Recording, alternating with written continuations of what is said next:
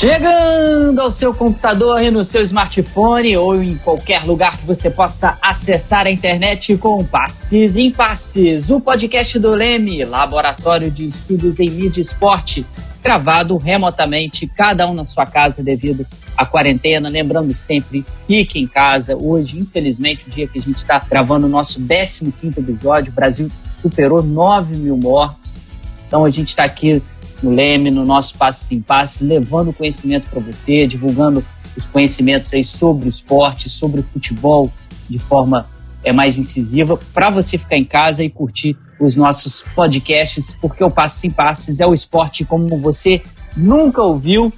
No nosso 15 episódio, a gente vai falar de um tema bem interessante. Não é isso, meu amigo Matheus Seis? Como é que você está? Se cuidando, é claro, né?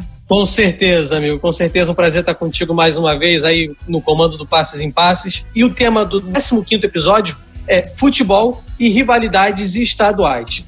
E você que ainda não ouviu os nossos episódios, acessa lá nas plataformas do iTunes, do Spotify e não deixe de seguir o nosso podcast nessas plataformas para receber sempre que a gente publicar um novo episódio aquela notificação, sempre que um novo episódio for pro ar. Exatamente, meu amigo. E hoje a gente tem o prazer de receber a doutoranda do PPG-Com da UERJ, pesquisadora do Leme, a Talita Neves, que vem estudando as mais diversas rivalidades estaduais que temos espalhadas pelo Brasil. Talita, Obrigada, Felipe, pelo convite. Obrigada ao Matheus, a todo o pessoal aí do Passes em Passes. Para mim é um grande prazer participar falando daquilo que eu acho que é o que dá sentido ao ato de torcer, que é justamente a rivalidade clubística. Vai estar com a gente também nesse episódio Edson Gastaldo, pesquisador do Leme e professor adjunto no Centro de Estudos de Pessoal Forte de Caxias. Gastaldo, é um prazer receber aqui no Passes em Passes um pesquisador cuja obra me ajudou muito no meu trabalho de conclusão de curso na graduação da UERJ, tudo bem? Olá, ouvintes do Passos em Passos, um prazer estar aqui com vocês. Sempre uma alegria participar de uma mesa tão boa. Valeu, Edson. Uma alegria enorme receber você aqui. O pessoal já estava pedindo a sua presença aqui faz tempo. E hoje, para a gente falar desse tema tão importante, também quem está acompanhando a nossa gravação é o Fausto Amaro, diretor do programa, coordenando aí todos os aplicativos que fazem a gente produzir o nosso Passes em Passes, a nossa produtora Marina Mantuano e nosso editor Léo Pereira. Muito obrigado pela presença de todos no nosso programa. Depois dessa preleção, vamos começar o jogo. Quem não tem pelo menos um clássico que marcou a vida para poder falar? De norte a sul, existe aquele jogo com algo a mais para cada torcedor. Para os amantes de futebol, os clássicos estaduais sempre têm uma importância maior. Afinal, quem é que não gosta de vencer o seu maior rival? O clássico é um jogo que simboliza o que há de mais forte nessa rivalidade entre os clubes. É uma partida que vai além do futebol, tem cor, beleza, suor, coisas que são capazes assim de chamar a atenção em cada país. E como falar de rivalidade sem falar de Fla-Flu, sem falar de Grenal, sem falar de Bavi, Repá lá em Belém? entre outros milhares de clássicos que vêm na nossa cabeça, não só no futebol nacional, mas também no futebol internacional. Pois é. Thalita, para a gente começar aqui o nosso bate-papo, no seu texto Clássico é Clássico e vice-versa, lá para o blog do Leme, quem ainda não acessou, só correr lá na nossa página comunicacãoesporte.com, você cita a sua tese de doutorado, né, que você está trabalhando nela, que está justamente focando os estereótipos que envolvem esses jogos, esses clássicos. Alguns deles são marcados pelo duelo entre os times chamados do povo versus times da elite. Fala um pouquinho para a gente sobre a sua pesquisa. Bom, Felipe, o meu interesse em pesquisar rivalidades ele vem desde a graduação. Então, para vocês entenderem um pouco é, como está se dando essa minha pesquisa no doutorado, eu preciso recuar um pouquinho e falar um pouco da minha trajetória. Bom, eu me formei em jornalismo lá na Federal de Ouro Preto, em Minas. Depois eu vim fazer um mestrado aqui na Federal de Santa Catarina, também em jornalismo. Atualmente moro em Florianópolis, que é de onde eu estou falando, e estou cursando doutorado aí pela UERJ. E na época do meu TCC, na graduação, eu estava muito interessada em pesquisar sobre o suposto clubismo dos jornalistas do jornal Estado de Minas na cobertura de Atlético Cruzeiro, que seria mais ou menos aquilo de nas entrelinhas você tender a matéria para o time que você torce. Inclusive, lá nas minhas conversas na redação do Estado de Minas, eu cheguei a ouvir de um repórter que o Atlético saía mais na capa do jornal do que o Cruzeiro, porque apesar do editor do caderno ser cruzeirense, o diretor era atleticano, e aí era ele que mandava. Então eu resolvi trazer essa questão aqui para Santa Catarina, né, pesquisando a rivalidade Grenal, que é a maior da região sul, enfim.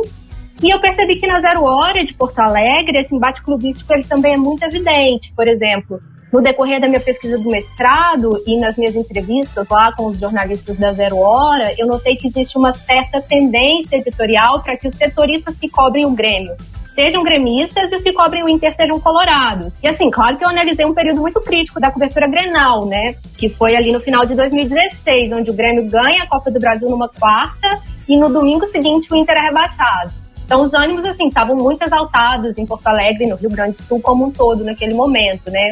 E aí, embora os repórteres não costumam assumir suas preferências clubísticas, né, por conta aí do, dos fundamentos do jornalismo, as questões éticas e tudo mais, eu percebi que no Rio Grande do Sul manter esse sigilo era mais importante, não pela questão do jornalismo enquanto profissão, mas sim por conta dos aspectos socioculturais do estado, né? E eu digo isso muito porque o Rio Grande do Sul me parece, né, um estado muito peculiar nesse sentido, um estado onde a rivalidade é muito forte. Acho que talvez até o Edson, por ser de lá, pode falar mais a respeito, mas assim, essa coisa do futebol gaúcho ser sempre associado a um futebol raçudo, de garra, de força, mesmo que o Grêmio e o Inter estejam jogando de uma forma altamente técnica, então é, esse estereótipo, por exemplo, ele é muito comum, né? E tem muito a ver com aquela questão também das tradições inventadas, enfim. E eu vejo que esses estereótipos eles estão muito presentes na história de Grêmio e Inter, por exemplo, porque no Rio Grande do Sul é como assim, se você tivesse que tomar partido sempre, ou seja, você não pode ficar em cima do muro. Então lá, ou você é Chimango ou Maragato, ou PMDBista ou petista, ou Grêmio Inter. E daí esse histórico de antagonismos, ele se reflete na fundação dos clubes, em que o Inter, por exemplo, era tido como time do povo e o Grêmio é considerado um time elitista por ter sido fundado por alemães e supostamente não permitia a entrada de outras etnias no clube. Inclusive o nome internacional é disso, né, do Inter nascendo com aquela ideia de abranger ali todos que eram rechaçados de certa forma pelo Grêmio. Mas hoje em dia há vários autores que desmistificam isso, dizendo que, por exemplo, o Inter só contou ali com jogadores negros e de origem humilde, por exemplo, porque eles eram mais baratos e não porque o Inter é o clube do povo. Mas enfim, agora no doutorado a minha intenção é estender um pouco essa questão dos estereótipos, né, para as demais regiões do país, para a gente tentar entender como se dão essas construções imaginárias, que até hoje, assim, na minha opinião, sustentam muitas rivalidades, assim, nas transmissões midiáticas, né? Sempre tem essa coisa, time do povo, time de elite, ou time de branco, time de negro, time do futebol arte, time do futebol força, e por aí vai. Então, assim, a hipótese por trás do meu trabalho é de como essas construções estereotipadas, como elas estão atreladas às origens dos clubes, de certa forma, mas como elas são usadas pela mídia de uma maneira meio vulgarizada, meio fora de contexto, que acaba, às vezes, até incitando aí a violência nos estádios. E eu acredito que o jornalismo esportivo se utiliza muito disso para garantir um laço a mais com a audiência, porque o público se interessa por esse tipo de dicotomia, né? Então, assim, afinal, por mais que você sinta ódio do seu adversário direto, você reconhece ali a importância dele, né? Porque o ato de torcer não faria o menor sentido se você não buscasse a todo momento superar o seu rival dentro e fora de campo. Tarita, você mencionou justamente essa questão desses embates né, entre time do povo, time da elite. A gente tem vários fatos já né, que mostram que essa não é uma zona branca, que mistura muitas características dentro dessa história desses times e cada time participa desses clássicos são clubes de massa, não deixam de ser clubes de massa. Hoje, nessa sua pesquisa de rivalidade, algum clássico em que você percebe essa representação mais forte de time do povo versus time da elite num jogo de futebol? Bom, Matheus, é bem difícil essa sua pergunta, assim, e acho que, na verdade, se eu tiver uma resposta concreta para isso, vai ser depois da minha pesquisa de campo, que demanda aí um extenso trabalho por várias capitais brasileiras, mas, de certa forma, eu acho sim que essa questão povo versus elite está muito presente de norte a sul do Brasil, mas hoje em dia está bastante diluído, assim. Por exemplo, no estado de São Paulo, assim, sempre teve aquele lance, né, dos estereótipos atrelados ao Corinthians, como o Clube do Povão, fundado por operários, o Palmeiras, o time da colônia italiana, fundado por operários imigrantes, e o São Paulo Futebol Clube, que até hoje é considerado um representante da elite econômica da cidade. Eu me lembro até do, de um trecho bem marcante assim do livro Estação Carandiru, do Drauzio Varela, e que ilustra bem isso, que ele fala que ele nota na vestimenta dos detentos que a camisa do Corinthians é soberana, né? Que a alvinegra do Esporte Clube Corinthians é disparada mais popular, batendo as do Palmeiras, as do São Paulo e as do Santos somadas. E, mas, por outro lado, a gente tem, por exemplo, pesquisas como a do Roberto Lousada, que é professor de administração lá na Unesp, que ele traz estatísticas mostrando que os números vão na contramão desse imaginário. Né? Ele mostra que os dois clubes fundados por operários, o Palmeiras e o Corinthians, são os que mais concentram torcedores das classes A e B, né? É, ao contrário de São Paulo. Então, assim, né? É, isso tem muito a ver com o tamanho das torcidas também, porque você vê times de massa, como você falou, Corinthians e Flamengo, donos das maiores torcidas do país, são identificados como clubes do povo, mas basta a gente ir até certos setores do estádio para a gente ver que não é bem o povão que está ocupando esses lugares, né? Falando mais do Rio agora, por muito tempo o Fluminense foi considerado um time de elite, por exemplo, né? A torcida pode arroz e tal. Mas o Flamengo, na época de sua fundação, também era um time da fina carioca, assim, né? É, ao contrário do Vasco, que já nasceu com esse imaginário de inserção de negros e operários, enfim. Já que eu estou falando do Sudeste, eu acho importante também falar de Atlético e Cruzeiro. Eu sou de Minas, então é uma rivalidade que eu sempre acompanhei, sou torcedora do Cruzeiro. É, e em Minas, o Atlético sempre foi muito associado, tanto pelos torcedores quanto pela imprensa, ao time do povo, ao time da raça, tanto que eles chamam, né, o galão da massa. Mas assim, o Atlético, na verdade, foi fundado por famílias tradicionais belo-horizontinas. Então, nas suas origens, o Atlético é um clube de elite, ao contrário do Cruzeiro, que teve a sua origem popular, né, ali tendo sido criado por imigrantes italianos que vieram para a capital mineira. Então, assim, é, aquela ideia de crescer pelo trabalho, pela disciplina, está muito presente na história do Cruzeiro.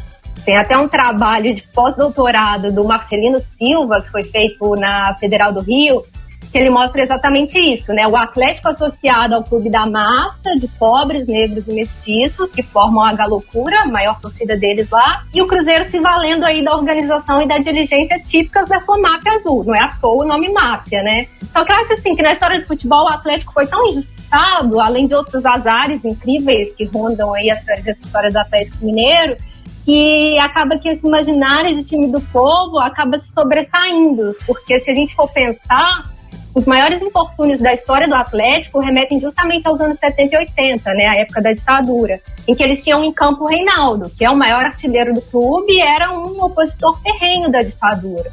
Então, assim, o próprio Reinaldo diz ter sido tirado da final de 77 pelos ditadores. Então, assim, o Atlético honra essa história, né? O Atlético é como se ele reagisse com a força e com o poder do injustiçado. E acho que vem muito daí essa coisa que eles falam muito de acreditar, de ser fiel, de lotar o estádio, né?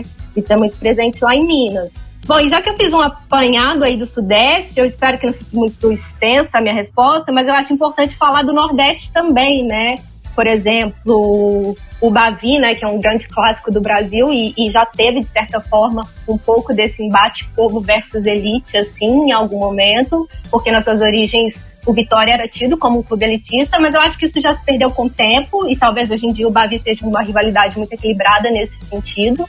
Apesar de dentro de campo o Bahia ter conquistas mais expressivas em termos de título em relação à vitória, mas fora de campo parecem times semelhantes, assim, em relação à popularidade dos clubes e também acho que é algo muito ligado ao fato de Salvador me parecer uma capital mais homogênea no Brasil, assim, né, uma cidade com o maior número de negros no Brasil, por exemplo. Mas aí a gente vai para Pernambuco e a gente tem uma rivalidade fortíssima, também bastante diluída, né? Porque ali são três times em disputa: o Náutico, Santa Cruz e Esporte. E embora o protagonismo seja entre Esporte e Santa Cruz, há um embate muito grande na questão de elite atrelada ao Náutico, né? Então, o clássico Náutico e Santa Cruz, por exemplo, tem muito isso, do Timbu ser associado à elite e a torcida do Santos ser justamente o contrário, é o povão, é a ralé, né? E lá é esse povão que lota os estádios. Inclusive, eu acho que esse é um grande mérito dos clubes nordestinos, né? De lotar estádio, de popularizar os ingressos. Ceará e Fortaleza também são exemplos, né? De times que fazem isso. E mesmo com os times estando na Série B ou C do campeonato. Bom, acho que deu para fazer um apanhado aí do Nordeste, não sei como está meu tempo, mas falando do Centro-Oeste também, para a gente contemplar aí um pedacinho de cada região, né?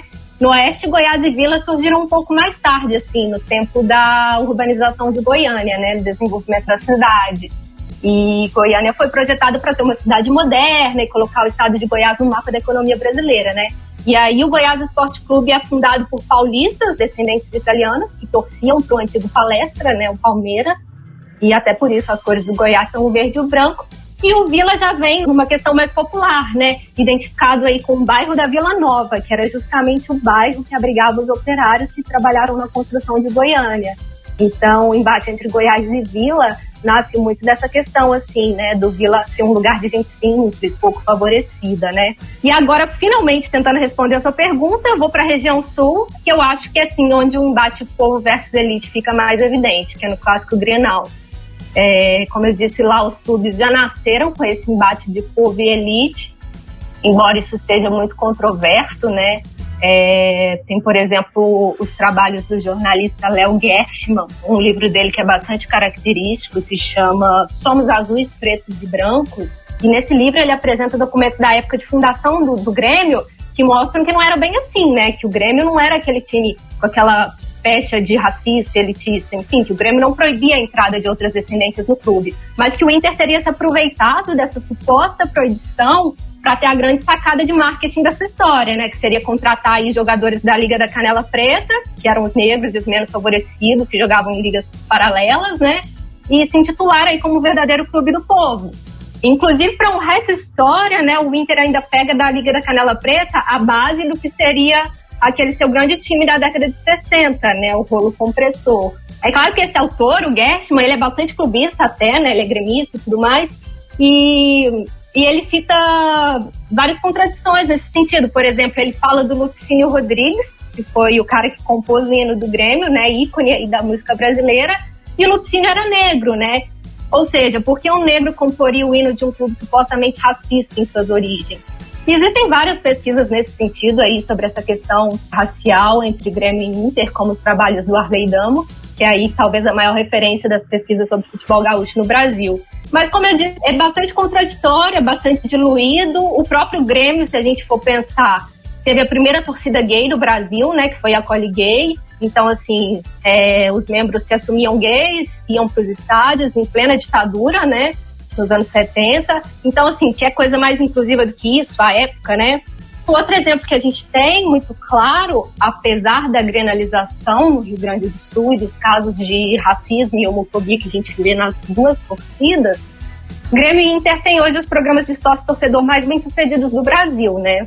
O Inter tem hoje o maior colégio eleitoral do Brasil e o segundo é do Grêmio. Então, assim, ambas as torcidas têm direito a voto no Conselho Deliberativo do clube, valorizam a verdadeira essência do que deveria ser um programa de sócio-torcedor então, devido ao histórico muito polarizado de Grêmio e Inter, eu acho que sim, fica muito evidente esse embate povo versus elite. Mas por outros lados, eles têm aí iniciativas que deixam isso um pouco mais diluído, assim. Então, não sei, para ter uma resposta mais concreta, eu teria mesmo que fazer esse trabalho de campo da tese aí, que está só começando, mas eu espero que eu possa voltar aqui no Passos em Passos para trazer mais resultados para vocês depois da pesquisa pronta. Maravilha, Thalita. Um apanhado maravilhoso que você deu pra gente. Os nossos ouvintes aí ficaram sabendo um pouquinho mais né, dessas construções de alguns estereótipos, né, que você estava mencionando, que acabam, de alguma maneira, tentando representar alguns clubes, alguns times, mas que tem toda essa transformação, como você estava comentando agora. Edson, é, você foi a pessoa que me apresentou praticamente, né, o, o Goffman e o Ruizinga. Eu vou tentar fazer um link com os dois para a gente tentar entender um pouquinho, né? A, a, pergunta vai no sentido de como que a ideia do Ruizinga do jogo é fundamental nessas rivalidades e trazendo o Goffman para isso, como os quadros sociais que são criados na nossa cabeça, né, nos estereótipos que a gente tem, principalmente edificados pela imprensa, né, as maneiras de se agir, de se competir, de se exercer essa cultura do, do futebol, são fundamentais para a gente ter essa rivalidade entre os clubes? Uhum. Bom, assim, uh, pensando um pouco em teoria do jogo aí, né? O que me vem à cabeça mais, claro, tem uh, o Izinga e tal, o Goffman trata de jogo num outro quadro, mas um, um professor da escola de Chicago, o William Thomas ele tem uma formulação que ficou famosa, conhecida como aforisma de Thomas, que é o seguinte: uh, ele diz assim, se uma situação é definida como sendo real, será real nas suas consequências. Então, o exemplo clássico é assim: não importa se existe ou não existe bruxa. Se uma mulher for dita que ela é bruxa pela Inquisição, ela vai para fogueira. Então, assim, muito mais. Uh, uh, e, e, eu penso isso sobre o papel do jornalismo na promoção dessas rivalidades. Se uh, sai no jornal que as torcidas estão odiando uma outra, alguém vai acabar morrendo. Entende? Então, assim, Uh, me parece que o jornalismo uh, investe muito mais em promover conflito do que em apaziguar, muito mais em promover uh, violência do que em pacificar. No seguinte sentido, sempre que tem uma briga de torcidas, ela ganha a capa do jornal, ela ganha minutos intermináveis com repetição e repetição daquelas cenas de, de, de barbárie, de violência, de agressão. Por quê? Porque elas são espetaculares no sentido de que são uh, elas dão audiência, elas fazem uh, as pessoas pararem para assistir, entende? Então me parece que em busca de audiência mediática existe uma promoção de uma cultura da violência. Uh, e mesmo que os discursos jornalísticos sejam isso é um absurdo, isso é uma barbaridade, as pessoas se batendo continuam repetindo e repetindo e repetindo. A imagem se repete. Então, muito mais do que uma cultura, por exemplo, daquilo que eu chamo de relação jocosa futebolística, que é um evento que, no meu entendimento, é muito mais frequente, mas muito menos espetacular. Que é você brincar com o porteiro do prédio, com seu colega de trabalho, com um colega de, de turma, Uh, que é o, digamos, o Colorado tem o seu gremista de estimação, que aposta uma caixa de cerveja, que aposta um churrasco. Uh, essa brincadeira me parece uh, aquilo que deveria ser enfatizado, que deveria ser valorizado, né? E, e não o espetáculo triste da gente ver as pessoas se matando por causa de um time de futebol que não dá um tostão para elas. Né? Então, assim, uh, algumas iniciativas foram feitas no sentido de pa pacificar a, a, a, tal guerra de torcidas. Uma delas, até que a dupla Grenal eh, fez há algum tempo atrás, que era a torcida mista. Então, quando o jogo é numa, no estádio do Grêmio, por exemplo, torcedores gremistas podem convidar torcedores colorados para ir assistir na torcida mista. Então, que é quem? Você leva sua mãe, você leva sua namorada, você leva o seu amigo. Então, então é lindo de ver uma arquibancada vermelha e azul misturada, toda misturada. E nessas torcidas mistas não dá briga. Entende? Então, assim, quando você produz separação, quando você produz esse distanciamento, essa rua é para os colorados, aquela rua é para os Grêmio, ou é como tem no Maracanã, a entrada do Vasco, a entrada do Flamengo, eu acho que você investe diretamente no acirramento da discórdia, da divisão. E aí fica uma situação que qualquer fagulha gera um incêndio, uma explosão, né? É uma, uma, você aumenta a tensão, você investe nessa tensão, no tensionamento entre as torcidas. E além do mais, né? Dirigentes de futebol são lamentavelmente amadores para instituições que movimentam a quantidade de dinheiro e de pessoas que os clubes de futebol movimentam. Né? Então, um dirigente de futebol que pega o microfone de uma rádio para falar, nós vamos acabar com a raça desses caras. Se depois um ônibus é depredado, incendiado e gente morre, uh, me parece caso de, de, de criminalização, né? de, de, responsabilização criminal né? desse tipo de coisa. A gente vê, por exemplo, uh, em jogo da Libertadores, uh, vem o time da Argentina, aconteceu um incidente lá na Argentina, quando o time argentino vem jogar aqui, as torcidas emboscam o time na estrada, pelo amor de Deus, entende? Uh, o, acirramento da rivalidade ele é bom para os negócios até um certo ponto você esquentar, vamos dizer assim, o jogo mediaticamente, fazendo as pessoas se apaixonarem por aquilo, tem um limite, tem um ponto a partir do qual vira o fio. E aí você quer matar o seu inimigo, porque ele não é mais um adversário, ele passa a ser um inimigo. E alguma coisa de muito importante se perde aí. Né? E eu acho que o futebol brasileiro morre um pouco a cada briga de torcidas. Bom, falando sobre todos esses temas e, e, contextos de uma rivalidade clubística no futebol, em 2016 o site Globoesporte.com publicou uma pesquisa com 11 jornalistas de 27 estados, incluindo o Distrito Federal, e a enquete tinha o objetivo de saber qual era o maior clássico do Brasil. Em primeiro lugar, na opinião dos jornalistas, ficou o clássico Grenal entre Grêmio Internacional. Você, que é gaúcho, pesquisador desse tema das rivalidades, você concorda com esse tipo de análise, muito restrita aos jornalistas, é, evidentemente, mas como é a rivalidade entre esses dois times? É realmente o maior clássico do Brasil em termos culturais também, antropológicos? Eu acho que não, viu, Matheus? Eu acho que, que tem um interesse jornalístico em ficar decidindo quem é o maior, quem é que é mais. E tu vê um, quantos, vinte e poucos jornalistas, né? Uma enquete com vinte e poucos jornalistas. Onze. Onze. Vinte e poucos são os estados. uh, eu acho que assim, uh, isso mais responde a um estereótipo do que a uma realidade. Não tem como você medir quem é mais rival de quem. O atleticano é tão rival do cruzeirense quanto o gremista é rival do Colorado. E o, o Vila é rival do Goiás, sabe? Assim, o misto e o operário lá no Mato Grosso. A Thalita fez um apanhado bom disso aí no Brasil, né? No Brasil, o padrão é dualista. Você torce para o seu time e contra o rival. O Grêmio vai jogar para o Palmeiras, o Colorado torce para o Palmeiras. Né? Então, assim, até curioso que, que eu fiz uh, por muitos anos uma pesquisa etnográfica num bar onde as pessoas assistiam jogos do, do, na televisão, né? E tem um artigo chamado Arquibancada Eletrônica, né? Uh, então as pessoas vão para o bar para assistir os jogos. Normalmente tinha em torno de 80 pessoas assistindo os jogos. Aí teve um dia que não teve jogo de Campeonato Gaúcho nem de Campeonato Brasileiro, porque era a final da Euro 2004, que foi Portugal e Grécia. Né? Portugal era um time brilhante, tinha Figo, Cristiano Ronaldo, era um timaço, né? O técnico naquela época era o Filipão. Uh, então, assim, era um grande jogo de futebol. Naquele dia eu pensei assim, hoje vai estar tá cheio, porque o pessoal gosta de ver bons jogos, o torcedor gosta de ver espetáculo, não é? Para minha surpresa, tinha 15 pessoas assistindo. Foi o dia mais vazio de três anos de pesquisa de campo. Foi o dia mais vazio do, do bar. Era a final da Euro. Por quê? que não tinha nada que ver com o Inter nem com o Grêmio. Não, não tinha gremistas nem colorados em campo, nem nada que alguém pudesse torcer. O que me, me deixou muito claro uh, a ideia de que no Brasil você não assiste futebol para ver bons jogos, você assiste futebol para torcer. E torcer é para o seu time.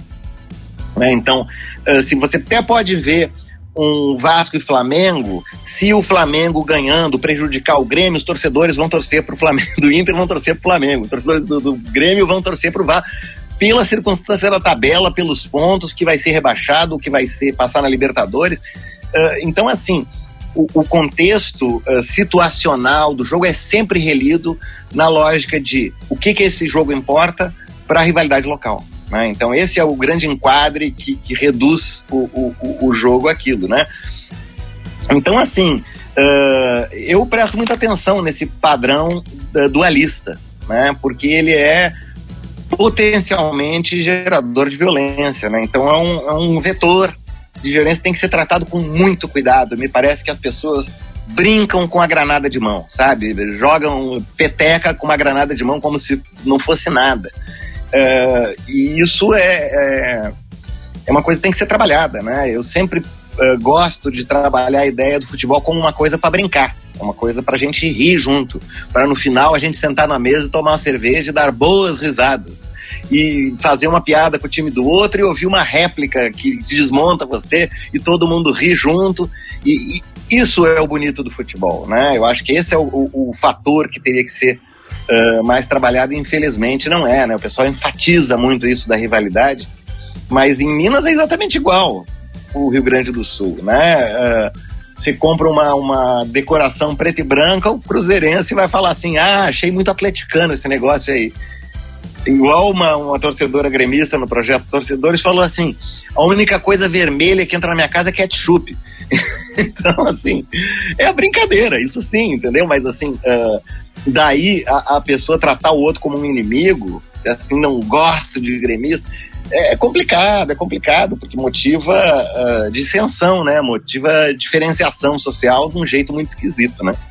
Maravilha, Edson. Você estava falando aí sobre essas é, rivalidades locais. Eu me lembrei de um, de um, caso que aconteceu na cidade que eu fui criado, né, Juiz de Fora, interior de Minas Gerais. A cidade tem três clubes que são importantes e meio que rivalizam entre eles, né? O Esporte Clube Juiz de Fora, o Tupi, que é um clube mais conhecido, né, já disputou a, a Série B, e o Tupinambás. E alguém teve uma brilhante ideia de, na década de 90, juntar os três clubes em um só para formar um grande clube na cidade. E aí, Juiz de Fora tem aquela ideia, né, chamada de Manchester Mineira, conta no final do século XIX, no início do século XX, ter muitas fábricas de tecido, e aí criaram o Manchester, Manchester na cidade.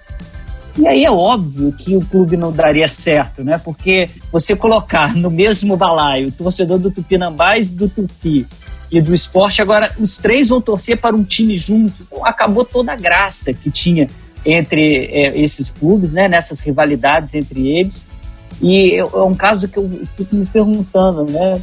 É, sem a rivalidade não, existe o esporte. E eles, esses dois outros clubes, tanto o Tupinambás quanto o Esporte Clube de Fora, ficaram muito tempo longe do futebol. O Tupinambás voltou agora à primeira divisão do Campeonato Mineiro. O esporte ainda é, não tem mais o seu futebol profissional, mostra como essas relações é, de rivalidade são fundamentais para ter o esporte. O clube durou um campeonato mineiro, no outro ano não tinha torcida, não tinha. Por mais que a imprensa local tentasse dar um apelo muito grande à equipe, isso é em vão, porque é uma, uma construção, não, não se faz assim da noite para o dia, né, Ed? É, não se inventa esse tipo de coisa, né? Uh, os clubes são, são instituições muitas vezes centenárias, né? Vários clubes aí têm mais de 100 anos que, que fazem uma trajetória, não é difícil inventar né, esse tipo de coisa, assim. Até tem, o Paraná Clube é uma invenção, é um time que foi inventado recentemente, mas não tem torcida. E quando você pensa no futebol do Paraná, é uh, Atlético, Paranaense e Curitiba né, a torcida do, do Paraná Clube é irrelevante, né, em termos de, de, de representar, vamos dizer, o, o, o, aquela coisa da representação coletiva. Inclusive, por exemplo, em Manaus, você tem um time super tradicional que é o Rio Negro, que tem torcida, mas não tem time. Tem anos que o Rio Negro não disputa o campeonato e a torcida do Rio Negro torce para o time voltar a ter time. é, é curioso isso, né? Porque é uma torcida à espera de um time para poder torcer. Né? É. E tem, paralelo a isso, tem um outro fator uh, que eu chamo de imperialismo futebolístico. Né? Os times das grandes capitais colonizam, por assim dizer, a, os lugares pequenos. E vários fatores levam a isso. Né? Por exemplo, no Amazonas, os times jogam um campeonato estadual uh, por três meses. Depois disso, eles não jogam mais, desmonta o time. A cada ano você tem que remontar o time, porque ele joga de, de março a maio, quando não tem pandemia, né? Joga de março a maio. E aí acabou, acabou. Quando é que o time vai jogar de novo? O campeonato, o campeão estadual ganha uma vaga na Série D. Então, pensando que para jogar na Série A você tem que ganhar a Série D. Depois, no ano seguinte, ganhar a Série C. No ano seguinte, ganhar a Série B. E, ou seja, durante quatro anos o time tem que ganhar tudo. E isso é muito difícil, porque quando o time ganha a Série D, eh, os times da Série C vão lá e compram os melhores jogadores. Se um time eventualmente ganha a Série uh, C, os times da Série B vão lá e compram os melhores, desmontam o time de novo. Ou seja, quando nós vamos ter um time do Amazonas da primeira divisão? Nunca. Nunca. Então, quem gosta de futebol no Amazonas, torce para o Nacional e para o Flamengo. Ou torce para o Rio Negro e para o Vasco. Ou, entende? Ou para o São Paulo, ou para o Corinthians. Uh, então, assim, mesmo em Juiz de Fora, né, a, a o pessoal lá vai torcer pro uh, Tupinambá e pro Atlético. Por quê? Porque gosta de futebol, quer ter um time para ficar torcendo, né? Então, é, é, isso dificulta muito, né, o, o, você produzir, vamos dizer assim, um espetáculo, uma adesão pro, pro, pro torcedor local, né? E, e, me parece que tem muito pouca valorização desse pequeno futebol, né? Desse... Eu morei em São Leopoldo, né, quando trabalhava na Unicinos, e lá tem um time local, que é o Aimoré. Moré é um time que tem 90 anos e tal, é um time tradicional do Rio Grande do Sul, mas é um time pequeno, de uma cidade pequena. E o, o torcedor de lá falou para mim foi assim: tem poucas coisas que são só de São Leopoldo. O Aimoré é uma delas. Eu quero ter uma coisa que me lembre a minha cidade. Né? Então, em São Leopoldo é mais fácil você comprar uma camisa do Barcelona do que uma do Aimoré. Eu tive que pesquisar, procurar na cidade para comprar uma camiseta do Aimoré, o dia que eu passei lá, de lembrança, assim. Uh, e é difícil, né? Porque tem toda uma estruturação de, de mercado, de venda de, de camisas, de, de não só de camisa, mas de ingresso para o jogo. E de manter um time competitivo uh, custa muito caro. E os lugares pequenos não simplesmente não conseguem, né? O time está sempre sendo desmanchado. Tu não tem jogo para jogar o ano inteiro que permita você manter um plantel de jogadores jogando uh, cotidianamente, manter um esquema tático, porque os jogadores estão sempre indo embora, estão sempre o time está sempre sendo desmanchado. É uma espécie de mito de Sísifo, assim, né? Quando consegue alguma coisa, rola a pedra lá para baixo da montanha, você tem que começar tudo de novo, né? Uh, então uh, é difícil de, de você sair desse esquema, né? E uh, os times grandes do Brasil, eles têm essa queixa, vamos dizer, do imperialismo futebolístico, quando vem o Real Madrid compra o, o Gabigol e quando vem os grandes times da Europa e desmontam o time do Inter, do Grêmio, do Flamengo, do Palmeiras, enfim, são desmantelados pelos times europeus. Pior, os jogadores querem ir para os times europeus, querem jogar nas, nas ligas europeias, né? Que assim colonizam, colonizam o futebol uh, latino-americano, futebol da, africano, né? Quando você olha, por exemplo, a seleção do Senegal, a seleção de Gana, a seleção do Camarões, quase nenhum daqueles jogadores, se é que algum, joga na África. Né? São todos uh, uma exportação daquilo que o Arley chama de pé de obra, né? Uh, você exporta os jogadores, então o time local, vamos dizer, está sempre sendo depauperado. Né? Então, o, o, desenvolvimento que esse futebol poderia trazer para aquela comunidade está sempre sendo solapado por essas iniciativas uh, do capital. Né? Só queria comentar uma coisinha com relação ao que você falou sobre o, o juntar os dois times. Teve uma ocasião em que Inter e Grêmio jogaram com a mesma camisa. Foi um jogo histórico, um jogo mitológico. Quem é do Rio Grande do Sul e, e for um pouco mais velho deve lembrar disso. Foi um jogo que aconteceu em 1972, que foi Seleção Gaúcha versus Seleção Brasileira. Eu acho que é um caso único de a seleção brasileira vinha invicta há 28 jogos, era tricampeão mundial, não jogou Pelé, é verdade, mas jogou Jairzinho, Rivelino, era um timaço, né, a seleção brasileira no início dos anos 70. E quando eles convocaram para o Mundialito de 1972, um torneio lá entre, entre seleções, não chamaram nenhum jogador do Rio Grande do Sul. E isso provocou uma revolta na torcida gaúcha, dizendo assim: ah, aqui também tem jogador, porque o Everaldo era um lateral direito do Grêmio, tinha representado o Rio Grande do Sul na seleção de 70. E o Zagallo não chamou o Everaldo, chamou um jogador do Vasco, acho que Marco Aurélio, se não me engano. Então, uh, propuseram para acalmar os ânimos que a seleção brasileira faria um jogo de exibição no, então, no, no estádio Beira Rio uh, contra um combinado rio-grandense. Né? Pois aquilo foi uma espécie de guerra, o Rio Grande do Sul contra o Brasil. Naquele jogo, uh, a zaga, e, e, assim, o Grêmio era um timão e o Inter era um timão. A base daquele time colorado que brilhou nos anos 70 já estava lá jogando. Então a zaga era Anchieta e Figueroa. É, o centroavante era o argentino Oberti. Era uma seleção sul-americana. Falcão ainda não estava, jogou a preliminar. Mas foi assim, 3 a 3 o Brasil sempre atrás, 1 a 0 para o Rio Grande do Sul, 1 a 1, 2 a 1 para o Rio Grande do Sul, 2 a 2, 3 a 2 para o Rio Grande do Sul e reza a lenda que o, os gaúchos receberam ordem de mandar empatar o jogo, então deixaram fazer um gol a 39 do segundo tempo, senão ia quebrar a invencibilidade da seleção brasileira. Quando acabou o jogo, queimaram bandeira do Brasil em campo. Quem torcia pro Brasil apanhava. Foi uma, uma, loucura aquilo ali. Foi recorde de lotação do estádio Beira Rio, 110 mil pessoas, quando quebrou a roleta. Então, assim, as pessoas começaram a entrar, entrar, entrar. E o, o, Paulo César Caju, famoso jogador que jogou na seleção brasileira naquele jogo, quando terminou o jogo, disse assim: Ainda bem que acabou, não vejo a hora de voltar para o Brasil. então, assim, existem ocasiões em que juntar os dois rivais pode dar certo, né? Foi o, o caso do Brasil versus Rio Grande do Sul. O importante é que tem uma rivalidade maior uh, em campo, não é? Maravilha, Edson. Excelente história, pessoal que está acompanhando aí nosso Passes em Passes, nosso 15 episódio. A próxima pergunta para a Thalita tem tudo a ver com isso.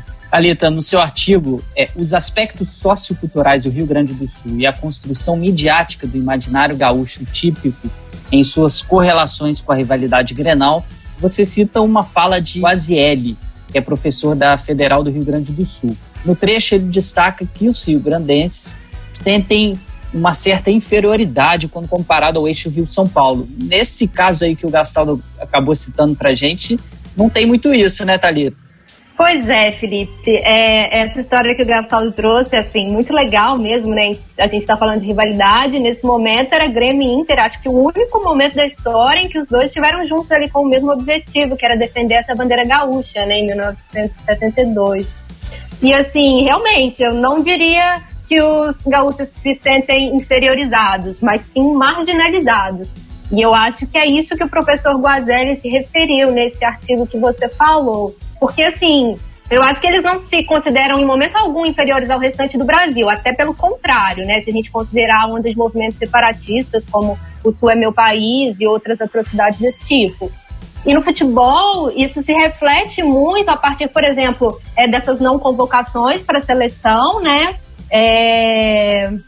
E também supostos erros de arbitragem contra times do Sul e a favor dos times ditos aí do eixo Rio-São Paulo, né? É...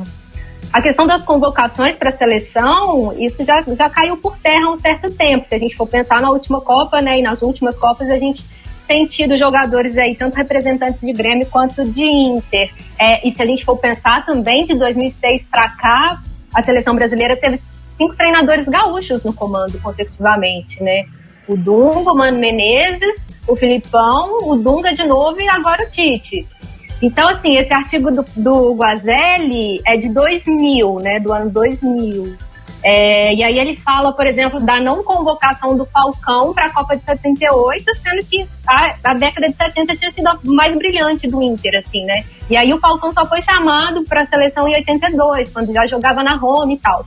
E no Grêmio é a mesma coisa, quando o Portaluppi foi cortado, né, da Copa de 86 por supostos motivos disciplinares, isso também deu o que falar lá no Rio Grande do Sul. É...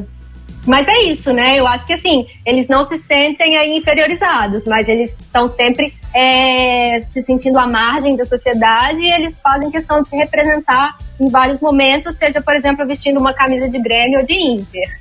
Thalita, é, tem, Thalita pro, pro Edson essa. É, em cima do que o Edson estava comentando antes, né, dessa ideia do imperialismo, é, dessas grandes capitais de pegarem esses é, jogadores, né, acabarem influenciando cidades do interior, tem muito isso também desse eixo Rio-São Paulo, né, acaba influenciando e ocasionar essas rivalidades é, nesse sentido que você acabou de citar agora, Thalita. Bom, é, sim, é, eu acho que, que acontece isso com uma certa frequência no futebol. É, mas hoje em dia, em relação ao jornalismo, por exemplo, é, eu acho que a mídia tem dado mais destaque ao futebol gaúcho, né? É, tem tentado sair ali um pouco do eixo Rio-São Paulo, até porque são times grandes, copeiros, e que não tem como não olhar para eles. O Grêmio aí nos últimos anos ganhou vários títulos importantes. Mas eu percebo essa, por parte dos gaúchos, essa linha muito tênue entre o culto às tradições, né, que de fato existe, se a gente for considerar aí os inúmeros CTGs, que são os centros de tradição gaúcha espalhados pelo Brasil inteiro, e um bairrismo puro e simples, né? É, eu moro aqui em Florianópolis e eu vejo isso muito claramente na cidade. É, Floripa é uma cidade com muitos gaúchos e às vezes tem esse clima bem hostil, assim, de ah, esses gaúchos estão dominando o que é nosso e mesmo assim ainda se acham melhores do que a gente. Então, sim, os gaúchos se sentem marginalizados, porém não inferiores. Tanto é que os CTGs, os Centros de Tradição Gaúcha, são mais de 1.700 espalhados por 23 estados do Brasil, né? Esses números são de uma matéria do G1 de 2015. que provam aí que onde quer que esteja, o gaúcho ele quer se fazer representar, né? E, e não quer dizer que o cara vai no CTG é, de bombacha, lenço no pescoço e cantando música típica. Não, às vezes ele tá lá só com a camisa do Grêmio e do Inter, isso pra ele já basta. Inclusive, eu lembro é, essa coisa de camisa, uma questão muito curiosa que eu achei, que foi ano passado aí no Leme, é, numa palestra do Gustavo Bandeira, que é um grande pesquisador aí sobre futebol e masculinidades tóxicas nos estádios. O Gustavo é parceiro aí do Leme e tudo e ele foi convidado para dar uma palestra no Leme sobre o, a pesquisa dele, enfim. E a, a, data da palestra foi um dia depois daquele jogo que o Grêmio tinha tomado um sacode do Flamengo, né? Tinha perdido de 5 a 0 na Libertadores. E aí o Gustavo me chega na palestra, em pleno ERG, do lado do Maracanã, vestindo a camisa do Grêmio. Então, assim, se isso não é, além de, claro, muito amor pelo time dele, né? Pelo Grêmio, se isso não é um ato de pertencimento, eu não sei o que é. Talita, é, falando agora um pouquinho da região norte, é, no seu artigo Remo versus Paysandu, rivalidade, emoção e consumo no clássico Rei da Amazônia, você aborda o fato desse clássico ser o mais equilibrado do Brasil em números de confrontos e taças. Mesmo assim, ele não tem uma cobertura midiática né, tão relevante como a dos clássicos do eixo Rio e São Paulo. Quais fatores você acha que influenciaram essa disparidade da cobertura, tanto no nível local quanto nacional. Muito em cima também do que o Gassaldo estava comentando antes, dessa ideia desse imperialismo, né, vindo de Rio e São Paulo, que acaba povoando a imprensa local de, alguma, de, algum, de algumas situações, de, algum, de alguns é, estados, que acabam reproduzindo muito essa narrativa dos chamados grandes clubes do eixo Rio-São Paulo. Bom, Felipe, eu acho que o Repá, né, o clássico Remy Paysandu, ele é um, um exemplo bastante icônico, assim, porque apesar de pouquíssimo lembrado na mídia hegemônica, como você disse, ele é o clássico mais disputado do Brasil e do mundo, ou seja, aquele com o maior número de jogos até hoje na história de futebol. E além disso, é também o mais equilibrado. Até 2017 foram mais de 700 clássicos disputados e a diferença nos resultados é mínima, ou seja, a disputa é sempre lá e cá. Esses números foram contabilizados na dissertação da pesquisadora Aline Freitas, que fez aí um belo trabalho de campo sobre o pertencimento clubístico da torcida do Remo. E os dois times, Remo e Paysandu, eles mantêm esse equilíbrio também em relação aos campeonatos estaduais. São 47 taças do Paysandu e 46 do Remo. E entre os campeões estaduais brasileiros, somente Havaí e Figueirense aqui em Santa Catarina tem esse mesmo equilíbrio de, tro de troféus, né? São 17 e 18 taças, respectivamente. Na região norte, vale lembrar ainda que o Paysandu é o segundo clube brasileiro com mais taças estaduais. Só perde para o ABC de Natal. O Paysandu tem 47 títulos e o ABC 55 estaduais.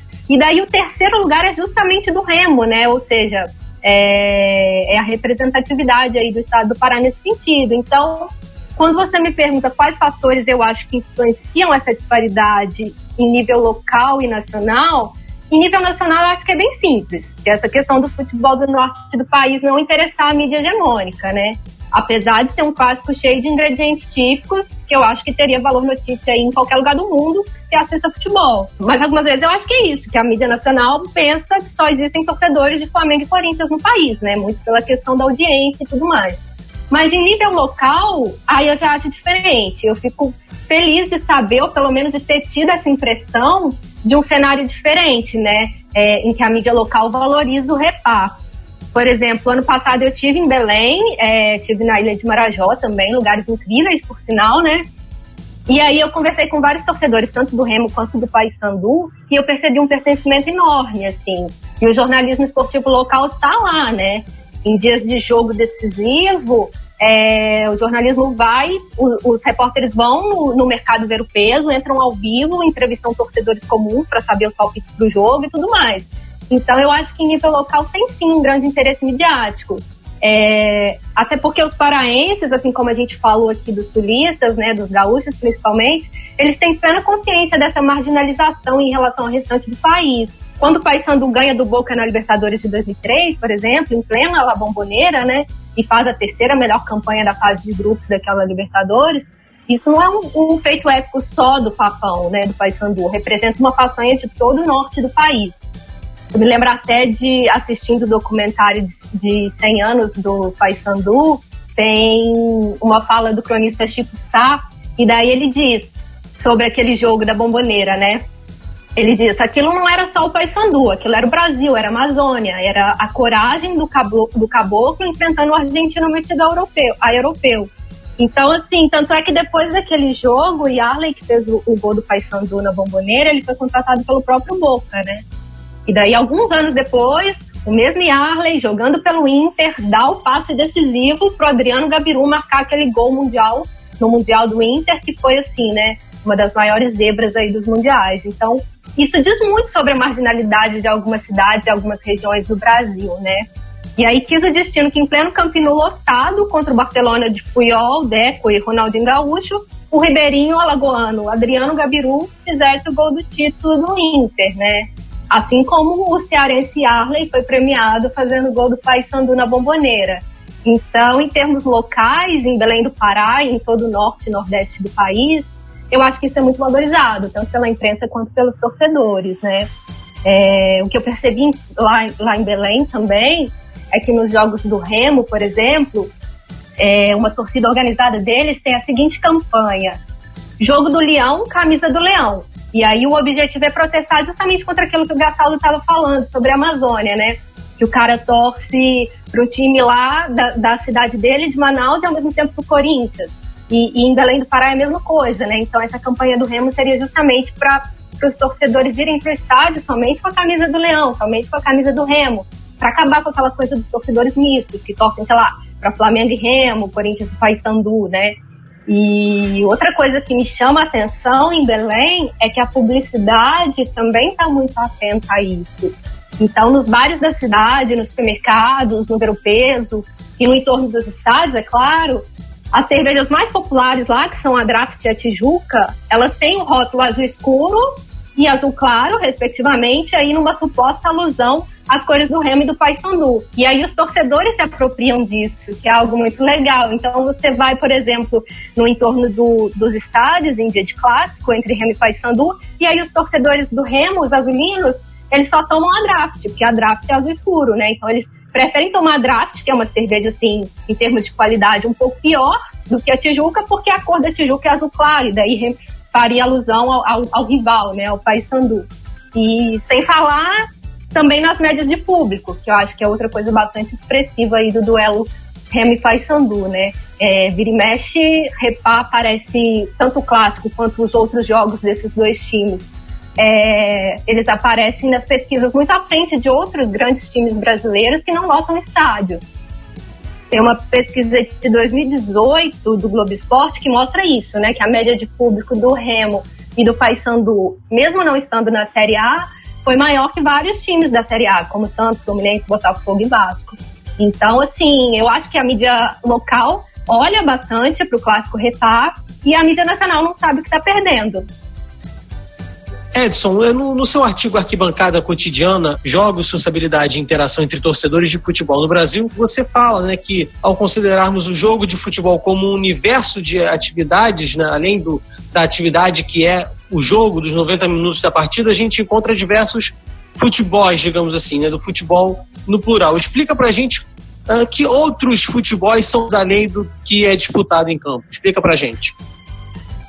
O jogo, ele representa uma coisa para os jogadores, outra coisa para os torcedores que estão no estádio, e uma outra coisa diferente para os torcedores que estão ouvindo no rádio, ou na televisão, ou num bar. Uh, as pessoas fazem jogos dentro do jogo, as pessoas apostam uma caixa de cerveja, apostam um churrasco, apostam uh, um restaurante que, que, quem perder vai pagar. Uh, e isso são jogos dentro do jogo. Né? Então, assim, por exemplo, você solidária, render, você faz um fla-flu de vender a camisa da corrida contra o diabetes. Aí você faz um modelo da camisa vermelho e preto, faz outro modelo da camisa uh, com uma faixa atravessada, o outro modelo tricolor. Claro, aqui vai as camisas vermelho e preta vão vender mais. Mas no Rio Grande do Sul, fazer um modelo da camisa azul e um outro modelo da camisa vermelha, uh, vai fazer com que as torcidas vão comprar camiseta para ganhar. E se você botar um placar mostrando quantas camisas de cada tipo foram vendidas, você vai bombar a venda dessas camisas. É, é, é uma coisa assim, é, que faz jogos dentro do jogo, entendeu? Você faz, você usa a rivalidade de uma maneira construtiva. O objetivo é arrecadar fundos para uma causa social. Então, uh, tem um relato que uma aluna me falou que, que numa, numa comunidade muito pobre, perto de Porto Alegre, onde tem muitos carroceiros, no Rio Grande do Sul tem muito isso, do futuro do cavalo, o pessoal tem uh, carroça. E a carroça, uh, para pegar entulho de construção, para tirar o lixo, essas coisas assim, usa muito carroça, tá? Então, no lugar onde tem muitos carroceiros, uh, eles apostam, cada vez que tem um Grenal, eles apostam que vai dar uma volta na praça uh, da, daquela localidade, tem uma praça, e quem perder tem que puxar a carroça, com os outros em cima da carroça.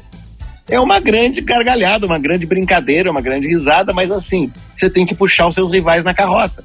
Uh, ninguém quer perder, né? Então, uh, essa emulação, vamos chamar assim, competição sadia, assim, né? essa emulação, o Inter e o Grêmio nem sabem que isso acontece.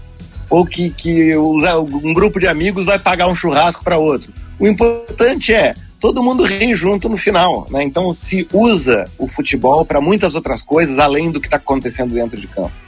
O que está acontecendo dentro de campo é mais um pretexto para vários outros jogos que são feitos espontaneamente que nenhum departamento de marketing ganha nenhum dinheiro com isso, né? Mas as pessoas são mais felizes por causa disso. As pessoas uh, vivem suas vidas de uma maneira mais alegre, ganhando, perdendo. Tem um, um provérbio que o Eduardo Galeano fala naquele livro Futebol, Sol e a Sombra, que diz assim: ganhamos, perdemos, igual nos divertimos, né? É mais ou menos isso, né? Então que as pessoas uh, usam o futebol para viver usam o futebol para ser feliz, para sofrer, para chorar, para rir, para zombar, para uh, replicar e, e, assim segue a vida, né? Nada como uma rodada após a outra. Com relação a, a isso que a Talita falou antes uh, das torcidas uh, fora do eixo Rio-São Paulo, tem uma, uma coisa que começa em 1933, quando fundam a Rádio Nacional. A Rádio Nacional tinha esse nome porque era a primeira emissora com potência de antena suficiente para cobrir todo o território nacional.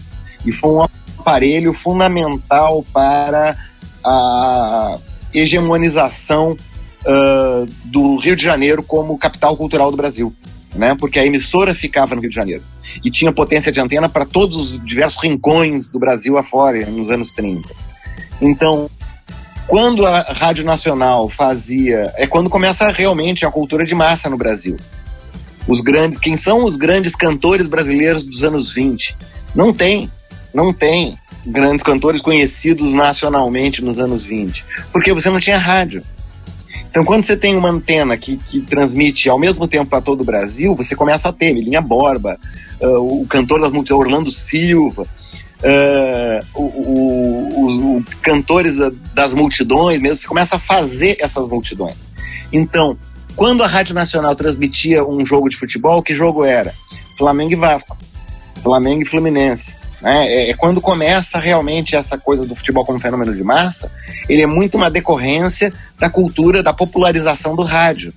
E nesse sentido, a Rádio Nacional desempenha um papel fundamental de uh, difusão do futebol do Rio de Janeiro ser tornado o futebol nacional. A potência econômica de São Paulo rapidamente fez com que os times paulistas entrassem também como times de projeção nacional, mais do que qualquer outro time. Então, o eixo Rio-São Paulo se desenha como uh, o grande eixo propagador de, de representações para todo o Brasil, ou seja, uh, se a gente pensar hoje, o que, que são os símbolos da cultura brasileira? São os símbolos da cultura carioca. Qual é a música brasileira? É o samba. Qual é a comida brasileira? Feijoada.